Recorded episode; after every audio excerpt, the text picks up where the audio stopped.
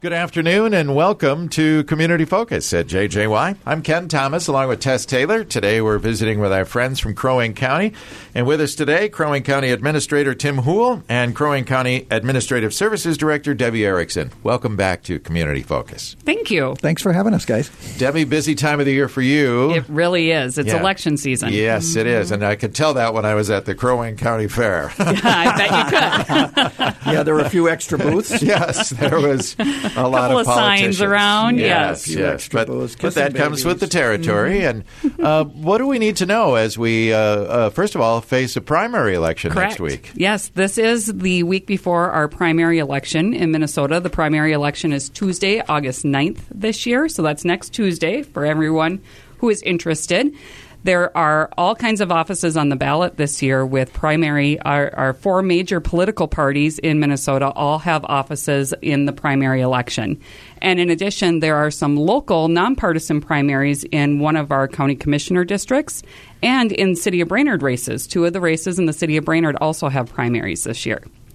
So we are right in the middle of We're getting right- everything Right in the ready. middle of the process, and Yeah. so we just finished machine testing not that long ago, mm-hmm. uh, and we're required to do that before every election to test the tabulators to make sure that they count correctly. Good. So we just finished that process. Uh, anybody that had any concerns about the accuracy of those uh, machines could have come to the testing. We were a bit disappointed that only five people showed up, um, but um, I think we are happy to report that the tabulators continue to tabulate accurately. Correct. Yes. Yes. Yes, they do.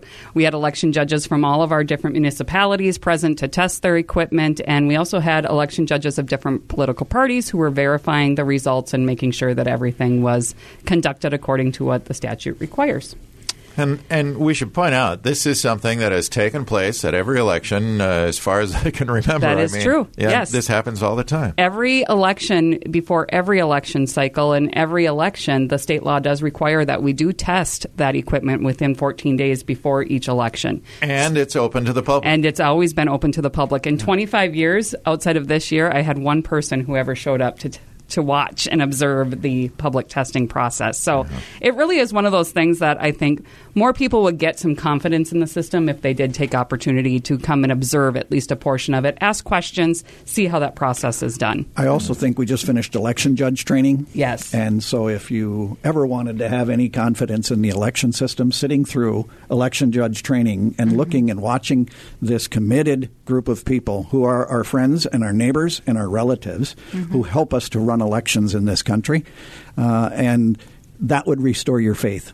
Yeah. If you don't have any, If you didn't have uh, any, yeah. in Yeah. the first place, this is uh, our oldest election judge has Helen. been has been doing election judging for se- 60 72 years. 72 years. Helen Good started when her. she was 18 years old and just recently turned 90. Now so that, that's patriotism. that is patriotism. we want to talk about commitments, too. patriotism. Yep. That's patriotism to me. Good for her. Yeah. Good for and her. thank her for that. Absolutely. Yep.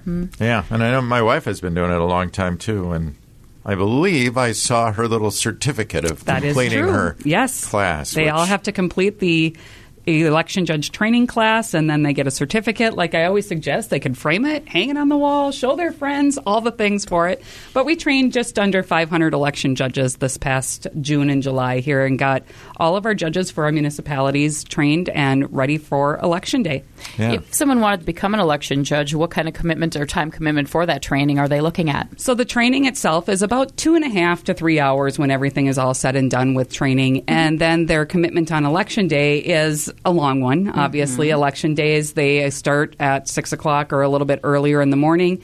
Most of the time, our polls close always at eight, and by most precincts they're done between 9 and 10 that night there is opportunity for people to serve like just a shift or a part of a day mm-hmm. so they don't have to commit to that full day if their schedule does not allow for that Gotcha. And you have to be, what, 18 or older? you have to be 18 or older. You have to be an eligible voter in Minnesota, and you have to be able to read, write, and speak English. Okay. Very good. There it is. Now, as we get ready for Tuesday's primary, uh, actually some have voted already, and voting continues. Right? That's right. We are in our absentee voting period. Minnesota law has absentee voting starting 45 days before each election cycle. And right now, we are in the last week of voting for absentee voting. Absentee voting will close on Monday, uh, August 8th at 5 o'clock. Anybody who wants to vote for any reason before Election Day, whether they're not able to go to their polls or they just wish to get it done out of the way because it's more convenient for them, they can stop into our office and vote in person from our regular business hours from 8 to 5, Monday through Friday. Mm-hmm. We're also going to be there until 7 o'clock tomorrow evening, August 4th, I believe that will be. Yep. Correct. To allow people to have a little bit of an extended time frame there. And the state law does require us to be open on Saturday as well before each election.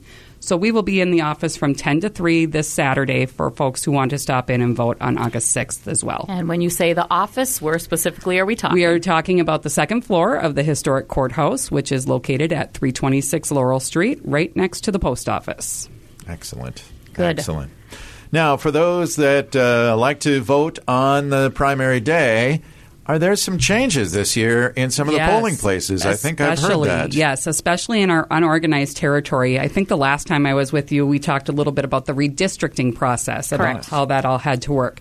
So now, with our redistricting complete, our unorganized territory voters, those folks who live between Brainerd Baxter and Nisswa, basically, they have had some changes in their polling locations. We previously had three precincts with the red, the white, and the blue precinct.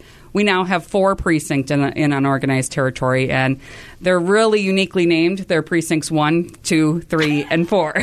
So creative. So creative this time, I know. Keep it But simple. we wanted to make sure it was completely different and allowed folks to know that there was a change. Um, additionally, our polling locations for those precincts have changed.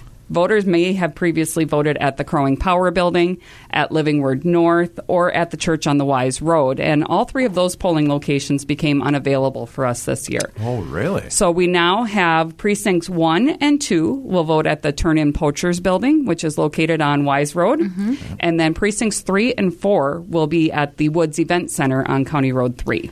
And I know the county did send out cards Correct. to uh, the residents, and Yes. whether it changed or not, you got that card. And if you didn't, what should people do if they're thinking, oh, I don't know?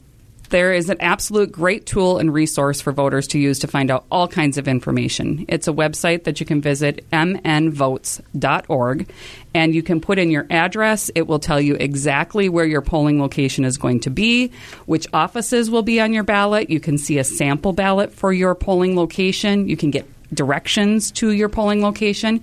So we really encourage anyone who has any questions to visit that website to find out all the information they need, or they can always call our office at 824 1051. We always say, too, reach out to your friends and neighbors who may not have access to a vehicle or not able to get there themselves. Reach out, take them with you if you Yes. can, or make sure that they get their uh, opportunity to vote as well. All polling locations will be open on Tuesday uh, from 7 a.m. until 8 p.m., with the exception of Fairfield Township, which is up by the Crosby area.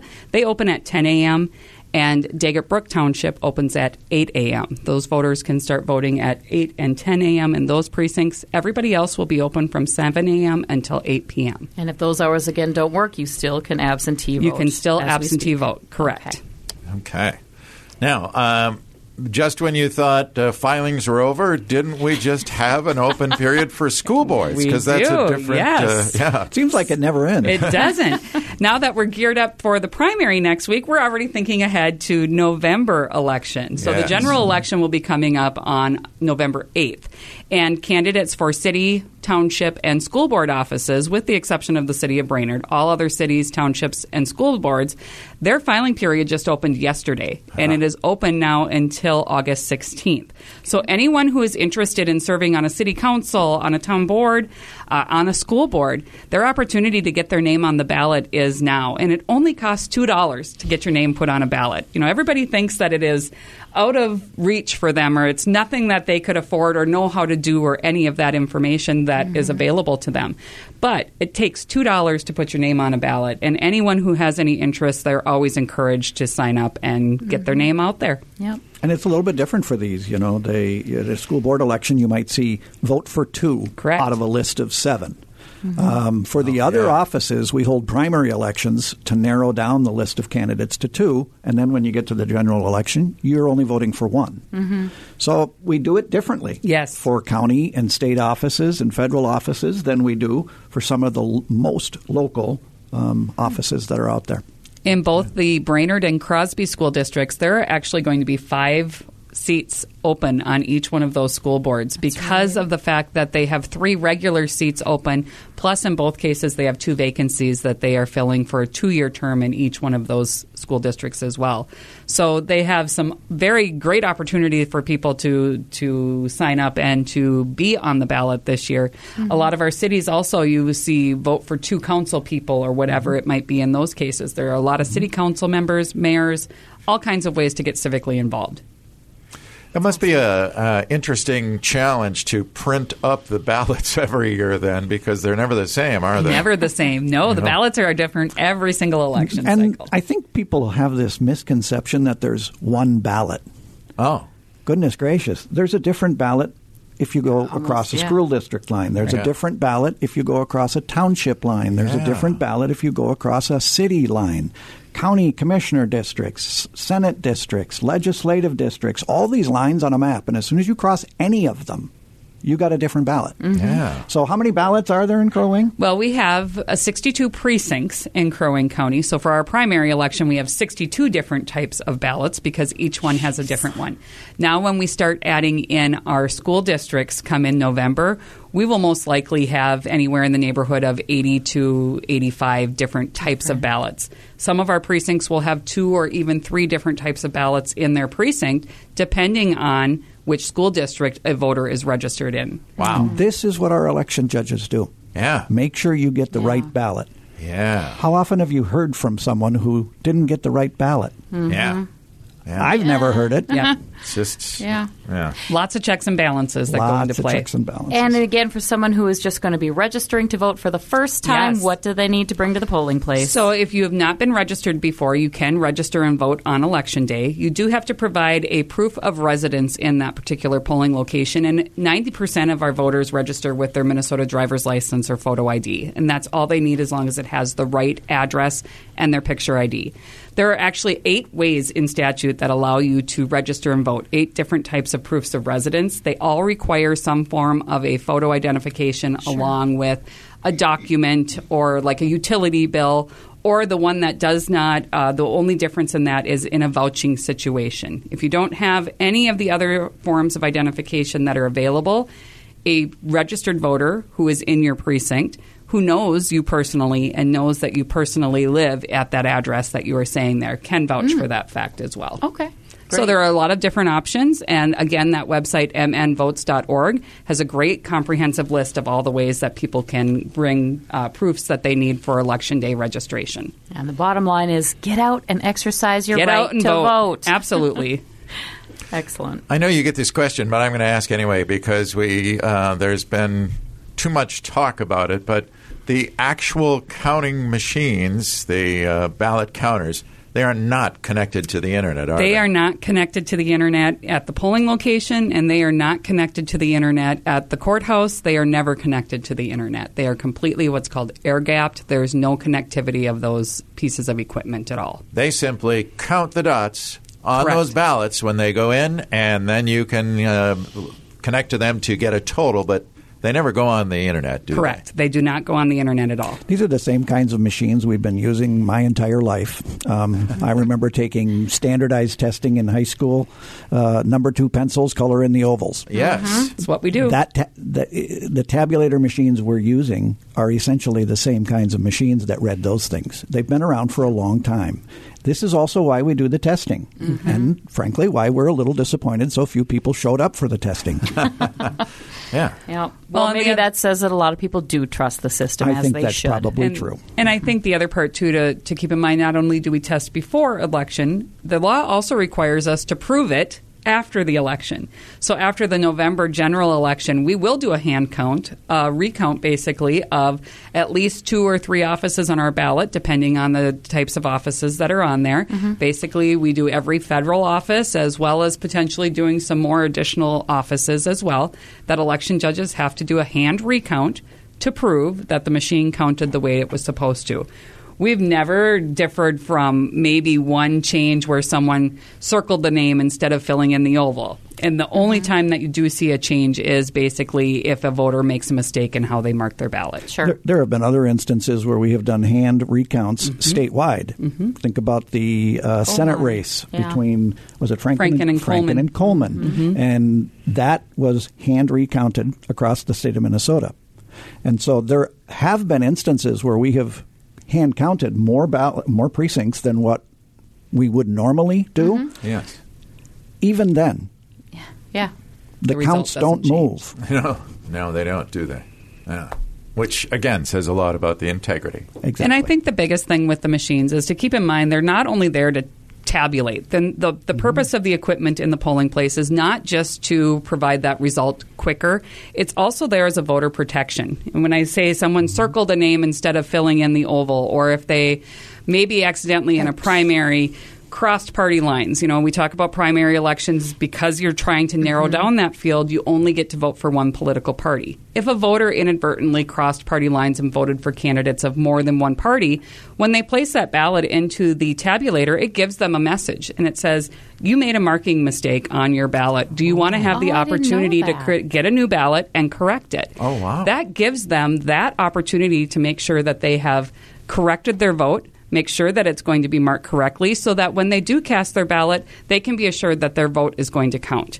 In a hand Didn't count type of situation, that voter doesn't have that protection, Mm-hmm. and if they do make a mistake, they've now been disenfranchised from that particular vote because their vote will not count. it, their vote simply wouldn't count. They- Yeah. you know, you're otherwise Yeah. putting your ballot into a box. Well, that is really good to know. Yeah, I did not know to that. know. It also tells me that I've never made a mistake. On That's right. if you haven't seen that, Eric, you're doing a good job of listening I- to the Good instructions. I can't say that, Ken. Unfortunately, uh, yes. Oops. Yeah, Our oops. election judges are great at giving instructions, but for those who may be. I colored outside the line. Yes. That's what I did. ah, yeah. All right.